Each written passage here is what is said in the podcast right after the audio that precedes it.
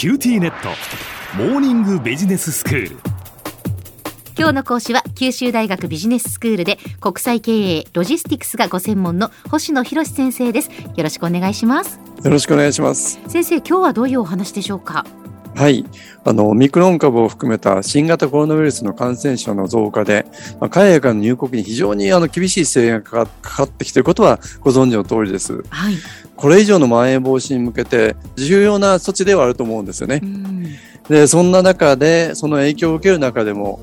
あの日本国内で学ぶ外国人留学生の状況についてお話をしたいと思います。ああ、いや今外国人留学生どういう状況かなというふうに思っていましたけれども、やっぱりこういう時期なので、その留学生を受け入れていないということもあるんでしょうか？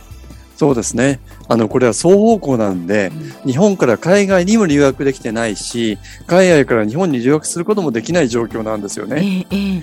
実際に九州大学ビジネススクールでも昨年4月に入学した外国人学生がですねもう1年近く経ってるのにまだ来日できないっていう状況なんです。あ入学はしているけど来日できないっていう状況なんですね、はい、そうなんです、まあ、幸か不幸かですね。今授業のほとんどっていうのはオンラインで行われていますんで、まあ、国内にいる学生も同じ環境とも言えるんですけど、やっぱり同級生と全くこう接点が取れないというのはですねとても気の毒ですよね。そうですね。そして実際にやっぱり日本にやってきてこの文化にも触れるっていう機会もねどうしてもオンラインだとこう限られてしまうのかなというふうに思いますよね。そうですね。まさにその通りですね。うん。ちなみにその QBS それから九州大学ではそれぞれどのぐらいの数のこう外国人学生が勉強されてるんですか？はい。あの現時点で、まあ、QBS の方ではですねビジネススクールの方では中国香港韓国モンゴルからですね11名の外国人学生が在籍してるんで、まあ、全体の約12%。まあ、年によってですね2割近くいたりもっと少ない年もあるんですけどあの現時点では12%です。はい。でこれは九州大学全体で見るとですね、まあ、昨年5月の段階で、まあ、91カ国から2270人の学生が留学をしてましたんで、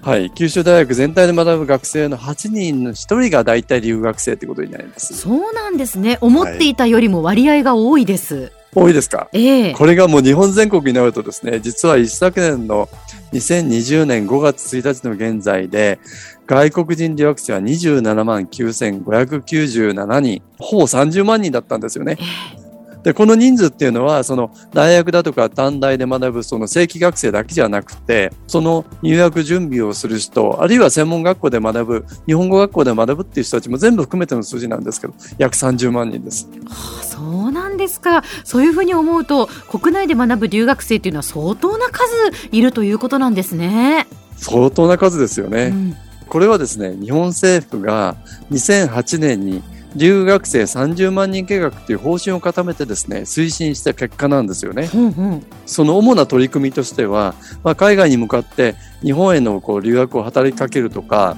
入試だとか在留資格などのこう入国のこの環境を整えることとか、まあ、大学自体がグローバル化をしていくことあるいは卒業後にですね日本国内で就職をできるような就職支援をするっていう、まあ、受け入れ体制を整えてきたわけですよね。はいで、これ、大学の取り組みだけを見てもですね、僕たちもこう日々感じていることですけれども、まあ、英語の授業を増やしていくとか、まあ、英語のみで学位が取れるようなプログラムを作ったり、まあ、国費の留学生で優先的に受け入れたり、海外の大学との間にですね、様々なこう協定を作って、その留学を推進してきたあるいは外国人教員を受け入れてきたり、あるいは学生寮を整備したり、留学生のサポート体制をこう整えてきたっていうことなんですよね。なるほど。やっぱりいろんなその方面からの整備が必要なわけですよね。はい、この日本に留学生を30万人迎え入れるということですから、かなりやっぱり大きなスケールの大きな計画だったっていうことですね。そうですよね。スケール大きいですよね。うんはい、で、実際にこの先ほど留学生30万人計画ってお話をしましたけど、ええ、これ2008年にこの計画が作られた時、留学生12万人程度だったんですね、その頃は。それが2020年に30万人達成を目標として設定してたんですけど、ええ、それより1年早く、2019年にはですね、31万2214人と、もうとても計画が順調に進んできたことになるんです。はい。でなぜそもそもこういう30万人計画って立てられたかっていうことなんですけど、うん、文部科学省ではですねその意義としてこんなことに期待をされてきたっていうことが書かれてるんですね。はい、でまず第一にまあ、高度な人材を受け入れることで、まあ、日本国内の科学技術だとか産業等の国際競争力の向上に資すること、つまりその国際学生たちがそういう高度なものをですね、持ち込んでくれるっていうことが一つ目。で、二番目には、まあ、経済活動の担い手として、まあ、労働市場に人材を確保すること。うんそれから3番目にですね、まあ、開発途上国からも多くの学生を受け入れて、まあ、その人たちに高度人材の教育を提供することで、まあ、国際貢献をすること。まあ、それ以外にもですね、まあ、留学生の出身国との間で、まあ、非常にこう、相互理解だとか友好関係を深めていったり、あるいは、まあ、日本の理解者、支援者を作っていくという、こんなことがもう意図されてたわけです。なるほど。はい、ちょっとわかりやすく言うとですね、うんうん、まあ、日本の競争力の向上に寄与してくれること、少子高齢化の中で人材を確保すること、国際貢献だとか日本の進歩をこう作り出していくこと、こんなことが期待されてたってことになるわけですよね。うそういうことなんですね。まあですから留学生本人だけではなくて、もちろん日本にとってもやはり多くメリットが期待されていたっていうことですよね。そうなんです。えーそれが今回の新型コロナウイルスで来日ができなかったっていうことですよね。2019年に予定より1年早く30万人突破したって話をしましたけれども、これが昨年になると約1割こう30万人を割り込んでしまったんですね。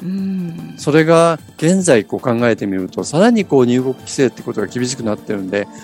ものすごくやはりこの数が落ち込んでるんじゃないかというふうに考えるわけです。そうですね。まあ今までそのね政府のまあ大きなこう計画によって順調にこう増加してきた留学生ということですけれども、ここでやはりまあ止まってしまうどころかこう減少していく可能性があるっていうことですよね。はい。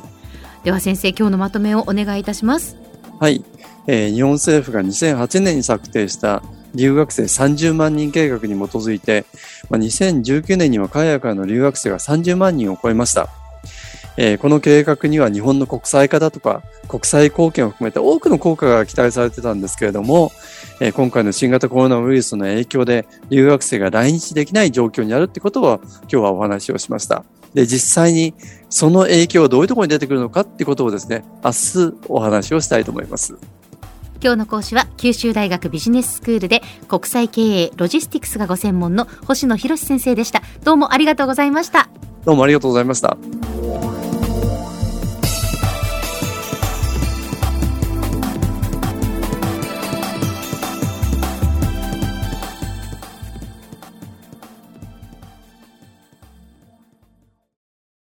QTnet。